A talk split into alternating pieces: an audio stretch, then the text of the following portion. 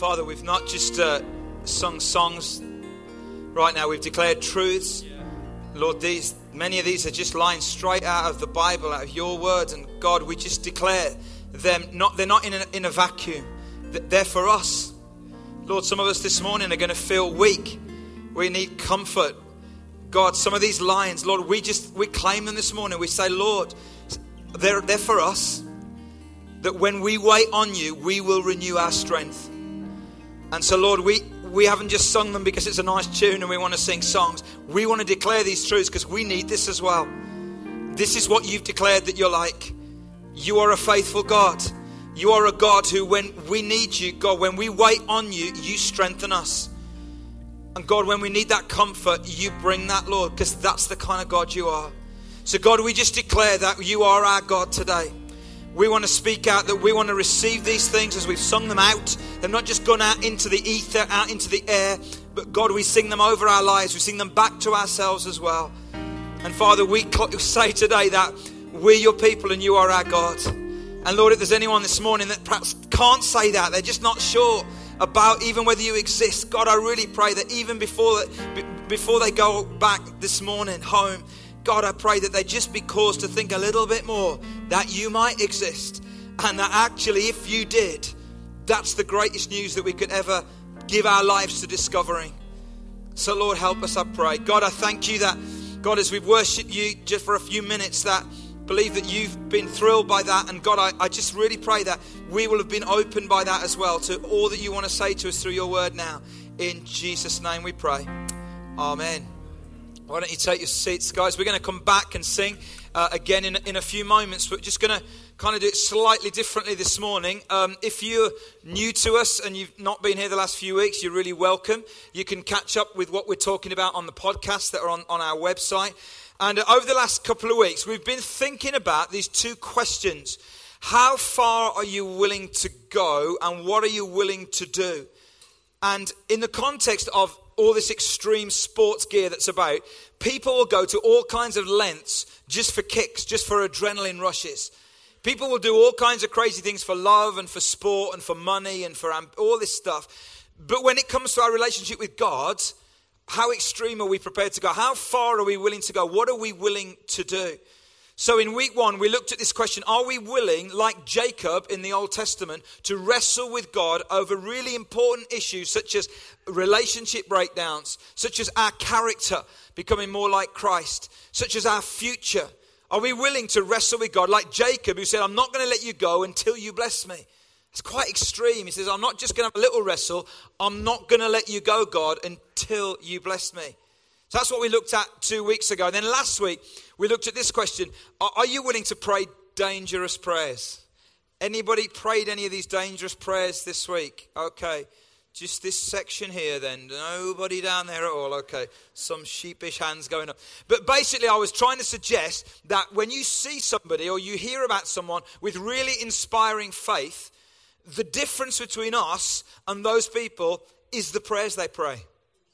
You see, those people are normal people. They're not superhumans. Their pants aren't on the outside, as we said last week. They're normal people who pray dangerous prayers, and God takes them at their word, and all of a sudden, faith that's inspiring is built.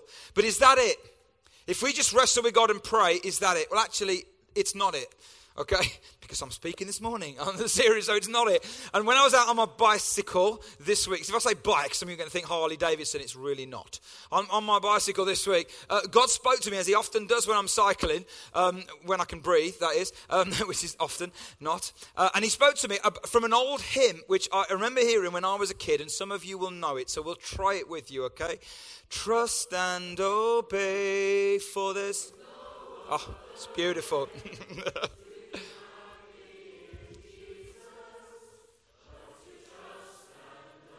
Fantastic. That's amazing.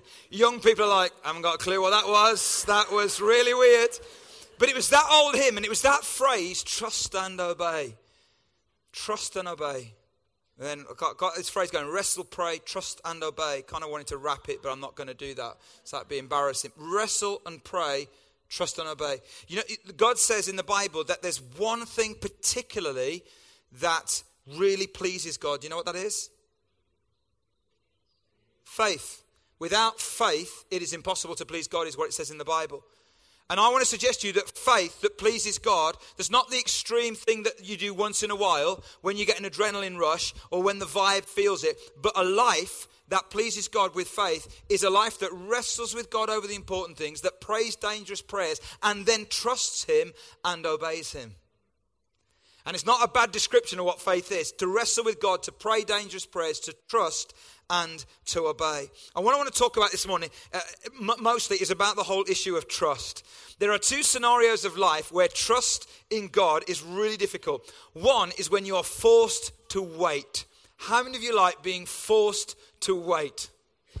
nobody, all right? It's just like nobody likes doing it, do they? It's just a horrible thing.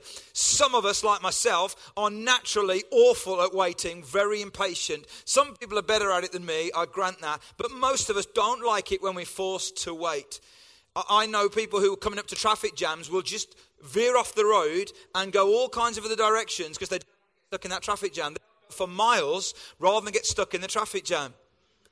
Is any of you like that? Weird people, weird people. But, but you just don't like the idea of being forced to wait. And what about when you're waiting for something that you sense God has promised you? That's difficult. What about when you're waiting for what you desire with all your heart? So, so you want to be married and you think that's a godly desire, and it is. And you feel that you're waiting and waiting and waiting. That's really hard to trust God when you're waiting. And what about when you're waiting for the tough time to pass so that the better time will come? You know that spring follows winter, but winter feels like it goes on forever. It can be really difficult to trust God when you're waiting. But there's another scenario in life where it can also be really difficult to trust God. And, and, I'm trying to describe this. There's a phrase that people use. And if I was to go like this, what do you think the phrase might be? Back against the wall. Thank you, Roger. The nine o'clock were awful at it, mate. It was like 10 minutes of me trying to act it out before they finally got it. It's my amazing acting ability uh, that didn't. When your back is against the wall, that's a that we know. How easy is it to trust God when our back is against the wall? And some of you this morning, you're here and your back is against the wall. And as I talk this morning, you're going to say, "Do you know what? This is like this is like me. This is totally me." Some of you, your back is against the wall vocationally. In other words, your job. Tough economic times right now. Some of you have lost your jobs. You can't get a job at the moment. You're in a tough job where you think, I'm about to lose it. Or you're just in a job which is so demanding and pressurizing, and you feel that your back is against the wall. And you're, you've been expected to trust God when your back is against the wall. Some of you, it's financially, maybe linked to the job, it may not. Financially, there can be all kinds of reasons why your back is against the wall. You don't know where to turn. You feel pressed and pressured and you, you expected to trust God, but your back is against the wall. For some of you, it's relationally, maybe in marriage, in friendships, in family. Perhaps you've got um, elderly parents that you're trying to cope with and care for, and, or you've got kids who are a little bit astray right now, and relationally you feel that your back is against the wall. Some of you, it's medically. The doctor's given you some really bad news, and you don't know where to turn, and you feel that your back is against the wall. Some of you, it may be spiritually. Perhaps as a result of all of those things or one of those things, and you feel spiritually your back is against the wall. When your back is against the wall, what you really believe begins to surface. What you really believe about God and about life begins to surface when your back is against the wall. If you've got a Bible, why don't you turn with me to Exodus chapter 14? And um, this is quite a well known story. I think even if you've not been used to church, you may have heard this story somewhere out there, and I'll tell it you anyway in a moment.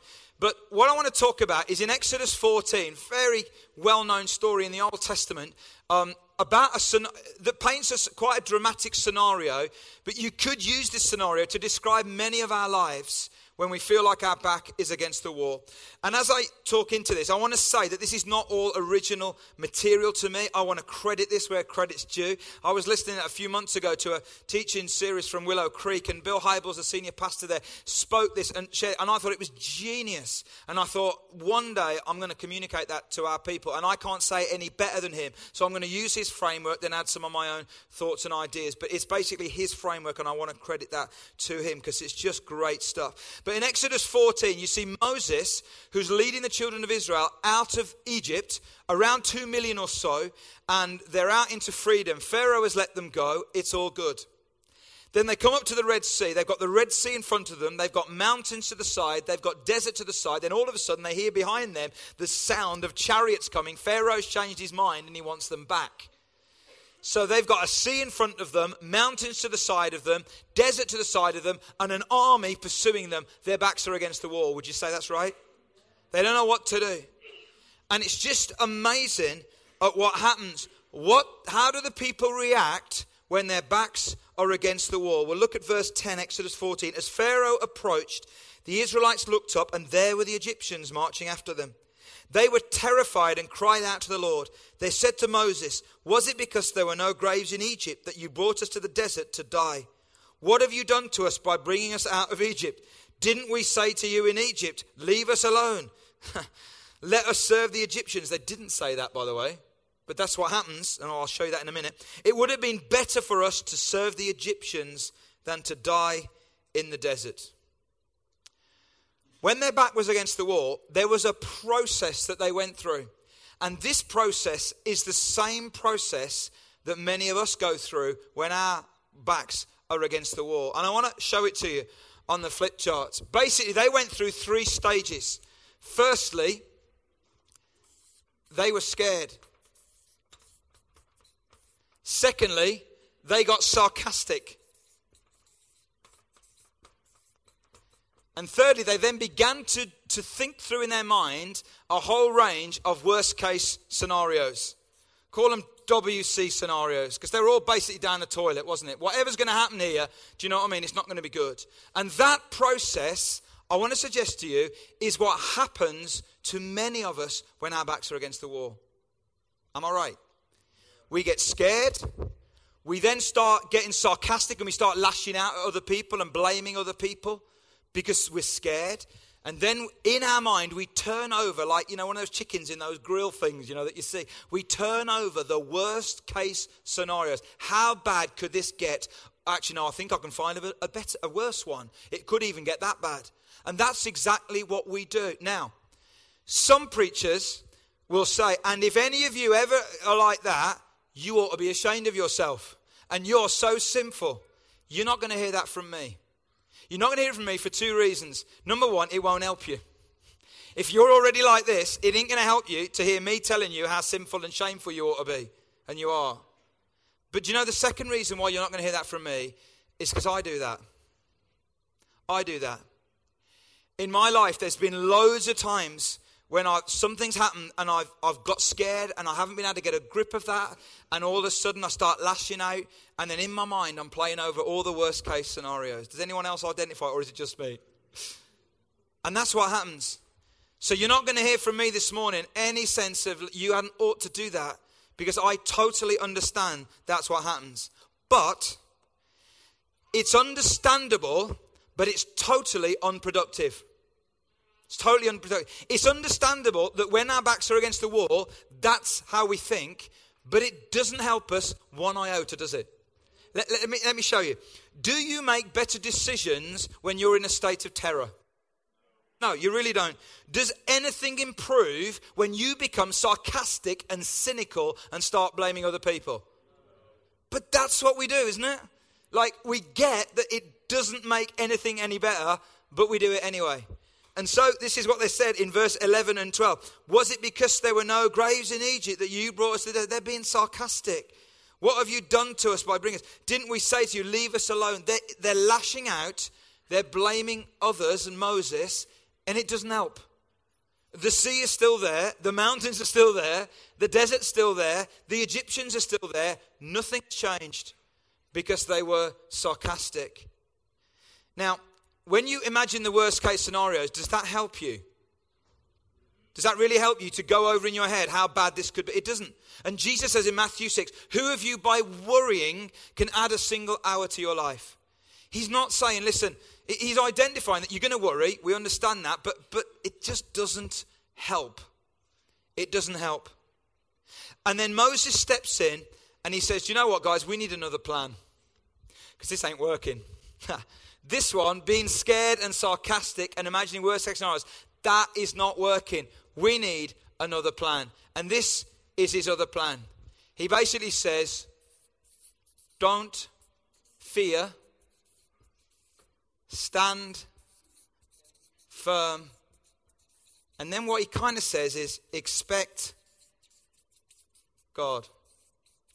Huh. It's a better plan, isn't it? Anyone want to? Yeah, it's a better plan, isn't it? He's basically saying it, and you can see there. Moses answered the people, Do not be afraid. Don't fear. Fear not. Stand firm, and you will see the deliverance the Lord will bring you today. Now, here's, here's the challenge. I've already said to you that I'm prone to be here, okay? And for me, sometimes big issues in life, I, I, I, can, I can go there. It's the small things sometimes which can really bring me down. So I know that I'm prone to be here. Now, here's the thing how do I get from here to here? And that's what I want to look at with you this morning. This is really important. If we're going to trust and obey God, if we're going to trust God when we're waiting or when our back is against the wall, we have to learn what it is to get from that plan to that plan. How many of you want to go on that journey with us? Yeah?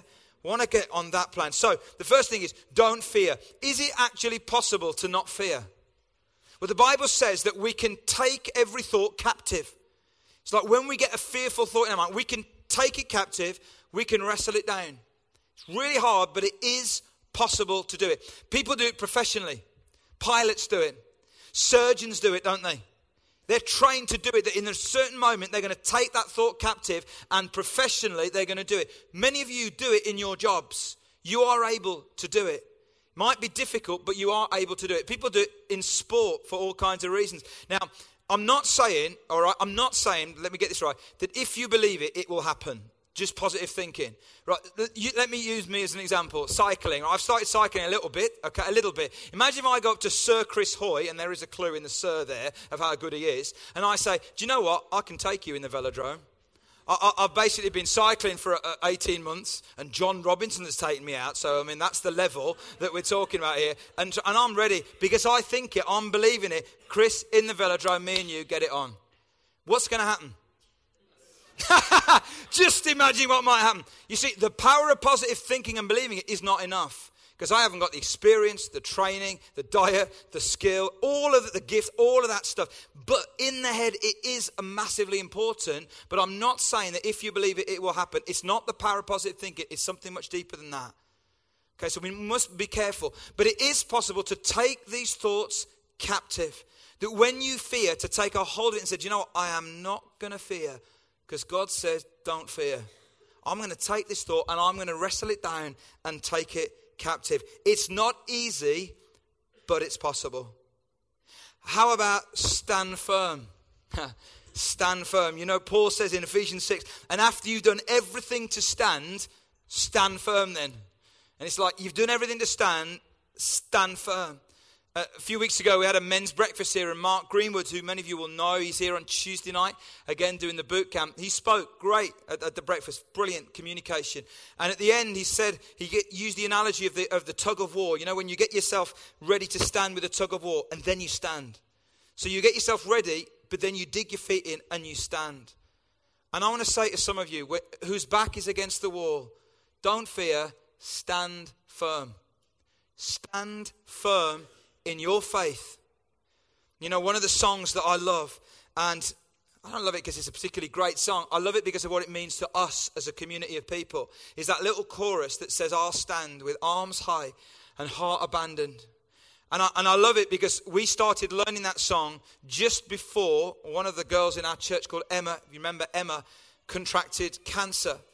She had a young kid, and you remember the story of how she came back to God and how many people were baptized and came to faith through her life. And we passionately believed that she was going to get healed and went on a whole journey over two years with her. In the end, she wasn't healed physically and she died at 28. But I remember how important that song was to us because I can remember at the funeral this place being absolutely packed with virtually every arm in the air when we sang that song. And we were hurting, weren't we? We were hurting. And we were confused and we didn't understand, but we were standing firm.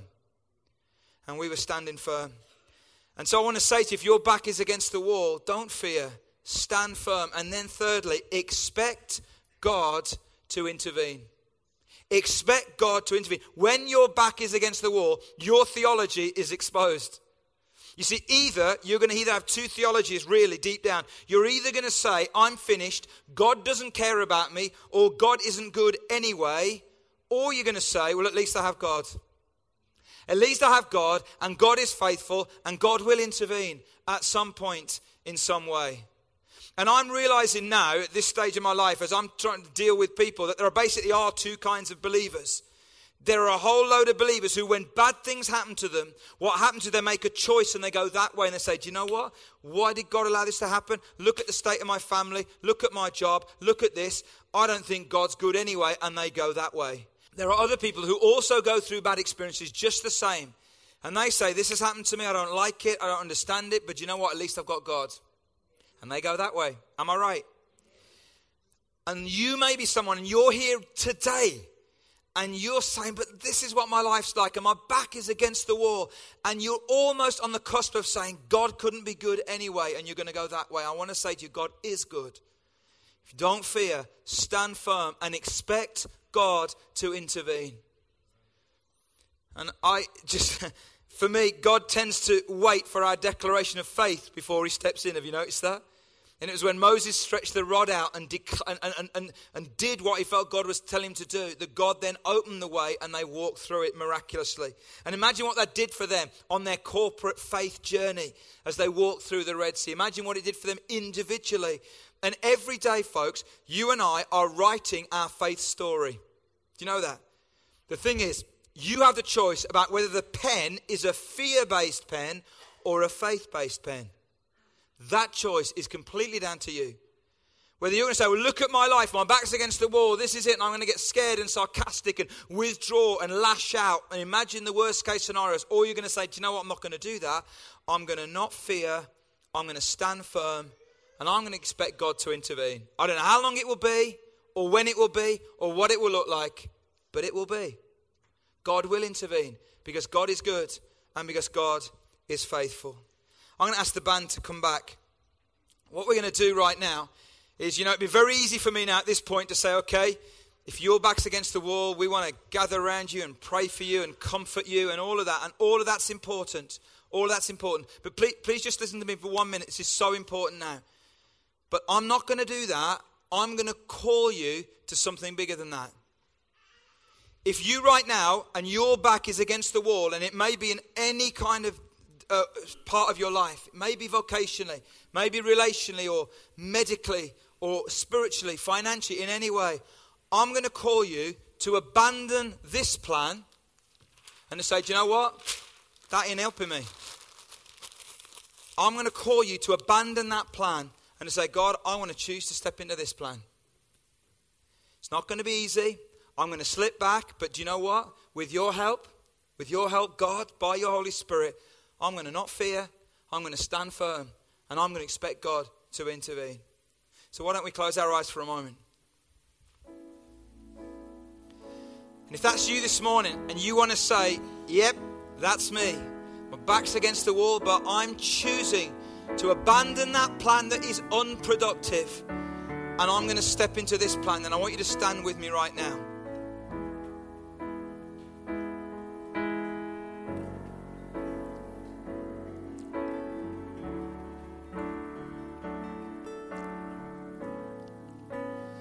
You don't all have to stand. Some of you are already there. Your back's not against the wall anyway. Fantastic. Enjoy it. But you're already in that plan. That's absolutely great. Don't feel under any pressure. But if you know that you have a propensity to go there and you're saying, God, I ain't going there anymore. Please, Lord, help me. Then you respond to Him. And I want to pray over you this morning. Father, I want to thank you for every person who's responding to you right now. God, I pray that this could be the start of just a new way of thinking and a new way of living. That as we wrestle and pray, we then begin to trust and obey you, even when life is difficult, even when our back is against the wall. God, I pray for that whole kind of rotisserie grill thing that goes on in our head of worst case scenarios. Lord, would you stop that? I pray. Would you help us to take the thoughts captive? Help us to not fear. Help us to stand firm. And help us to expect you to intervene, I pray. And God, I pray that there'll be great faith stories coming out of this community of people in the months and the days and the years to come because we didn't give in to the understandable tendency to go down that other route, but we chose a different plan. We chose to step into your plan.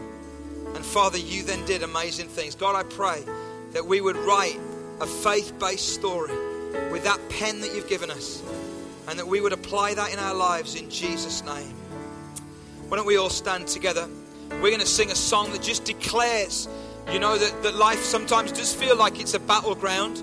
And the song talks about scars and struggles, but it then begins to declare that never once did God leave us on our own. And God is faithful. Amen. And we know that. Many of us know that because we've experienced it. But that doesn't mean that when you go to a new challenge, you don't need to pull back on that faithfulness. Because it's right, isn't it?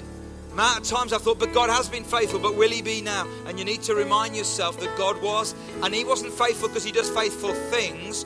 God was faithful because He is faithful. See, that's the difference. You can do faithful things, but God's nature is faithfulness. So that's the God that He is. So let's worship and declare how great our God is. There's a few other things that I want to share with you before our time is done. We declare that together in this company of people. God, I pray that when we're on our own and our back is against the wall, and Lord, nothing will have changed in our situation because of this morning. But God, I pray that something will have changed in our response. Our situation may be exactly the same as it was yesterday. But God, may we be different. And may we not fear. May we stand firm and expect you to intervene. We want to trust you in Jesus' name. Why don't you take your seats for a moment? Gee. Just want to say a few other things and then we're going to worship again and, and pray actually as we, as we finish uh, this series together. And um, the whole thing about trust is one issue, but what about obeying? And the obeying part is where kind of God said to me, Well, it's the verse. It's, it's the Hosea verse, if you can put it up, Merlin, please. It's that verse that God gave us right at the start of the year. This is what, it, but, but not that we do it like in an extreme way, you know, when we're all stirred up and all emotionally, you know, revved up, but we live like this. We sow righteousness. That's what it says. Reap the fruit of unfailing love. Break up your unplowed ground. It is time to seek the Lord until He comes. It's kind of like a description of how we should live our lives. And I want to say, people who trust and obey, they live this out. They don't just do it in an extreme, once every so often way. They live it out. And so that means, let me say four things. They sow really well. They sow really well. They understand that their life is actually that, that when you become a Christian, you don't enlist God to your cause, you surrender to His. Salvation is not something for you to revel in, it's something that God can reveal Himself through you to the world. So we understand that wherever God has placed us in life, you're there, you know, job wise, you're not just there to pick up the check. You know that, don't you? You're there so that God can reveal Himself through you, so that you can sow the nature and the, and the gospel of God into that, that arena. And that's we understand that. People who sow well, they understand that's what their life's about. And so when bad stuff happens, it's not just why me, God, but God, what could you do out of this? Because we understand that we haven't enlisted God to our cause, we've surrendered to His. They invest in their own spiritual growth and well being. You know, if you're a new Christian this morning and you struggle and, and you start to, to kind of think, I'm not quite sure about this, God, you're going to get us really after you because we care for you so much and because it's really fragile when you've just become a Christian. But if you're a Christian and you've been a Christian for a long time, your responsibility is to look after your spiritual growth. We ain't going to keep chasing you down. Because to be honest with you, if you're a mature Christian, you ought to be feeding yourself. Now, hear that with love and compassion, okay? You really should be. We should invest in our own spiritual life. People who sow well invest in the kingdom time, talents, and treasures. You know, we, Alison and myself, we give financially to God through this church. We always have done that since we started earning. We do it not out of any, uh, just a sense of being obedient to God and sowing. We don't give when we feel like it. We give intentionally because we want to sow really well into the kingdom through the vision of this local church. It's just a great thing to do. We invest in the lives of others. They sow really well. People who obey God sow really well. Secondly, people who obey God love really well. So it says, reap the fruit of unfailing love. Love well. That means we choose love as the highest value. We don't look for friends, you know, we look to be a friend. We don't look for someone to love us, we look for how we can be loving. We don't ask, oh, I wish this church was more loving. We say, how can I help make this church more loving? Do you understand? That's what we do. We love well. We don't just receive, but we actually give. They examine well. Break up your unplowed ground. I think people that, that, that, that obey God really, really well, not just extreme, but as a lifestyle, are people who regularly pray the search me and the break me prayer that we looked at last week. That regularly say, God, why is this thing in me? I want it out. Do you know what I mean? Come on, God, deal with me because I, I want to keep growing. We, Alison and myself, were talking over the weekend and just, you know, just talking about something in our own lives. And we think, oh, can we not get a hold of this together? Do you know what I mean? Now, we've been Christians so long because we, we want to be more like God, don't you? But if you do that, you've got to pray, search me, break me prayers often. We refuse to live in yesterday, tomorrow. We today, live in today. Can you pass me the mic? And finally, and finally, they pursue well. You know, they pursue God where it's time to seek the Lord until He comes. We don't give up, we don't bail out, we don't slip back. We don't give up, we don't bail out, we don't slip back. We live lives of faith that wrestle and pray and trust and obey. And, and not to get an adrenaline rush, not once in a while, but consistently, we live those kind of lives. Now, let me tell you, I don't live that kind of life all the time, but I want to. That's my goal. And so I'm not saying to you, oh, if, if you don't kind of live that kind of life, then somehow you missed it. I'm saying, is that your goal? Is that your heart? Is that what you want to do? Because if it is, then I think that really, really pleases God. And what we're going to do in the final time that we've got this morning is that we're going to pray this verse out to God through worship. And I'm kind of quite excited about this. That the worship leaders, some of us have, we've been getting together over the last few weeks, and we've been having meals together and talking and worshiping God together. And out of that, we've written a song. And uh, we want to share that song with you this morning. Not to say, oh, look, this is a song that we've written. It's not about that at all. But it's taken out of what God is doing with us as a community at the moment. So it's based on that verse, but it also hooks in that really important phrase for us, which is 30 years ago when the church was first born, there was a prophetic word given to this church is that your fruit would overhang the walls. And that's through this song as well. So I'm going to ask the guys, and it's great that we've got some of the worship leaders together, leading together, because it's not about ego, it's about relationship and team. And they're going to teach you this song. Hopefully, you'll then join in with it. And then we'll use this song as a prayer to say, God, would you come by your Spirit and would you do it through us? So that every seed that's sown in our lives will blossom.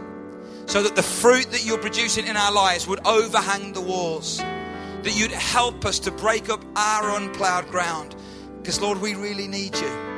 We ain't going to be able to do it without Him. Just um, as we as we close, I'm going to pray in a minute. But just there's a sense there which someone might feel that God may be speaking uh, to somebody here uh, about the need for you to take a firm stand for the first time. That there's something going on in your life where you need to take a stand for the first time over something. So I'm going to pray, and if that's you, then how it works you just think, "Is that me?" Uh, and really, all of us should ask that. That's how these things work. We say, Lord, is that me? Search me, God, is that me? And if you sense God speaking and you know what it is, that that's the area, then you know that God has spoken to you through that word, and you can take that and you can apply that to your life. So let's pray. Father, we thank you that you do speak.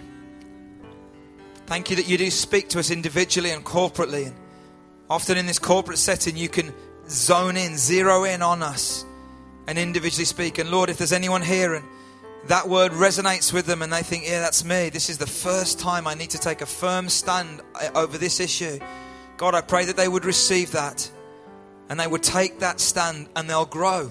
Their faith will grow because of obedience. So, Lord, help us, I pray. Now I want to pray over all of you this morning and just pray this blessing to Him who is able to keep you from falling and to present you before His glorious presence without fault and with great joy.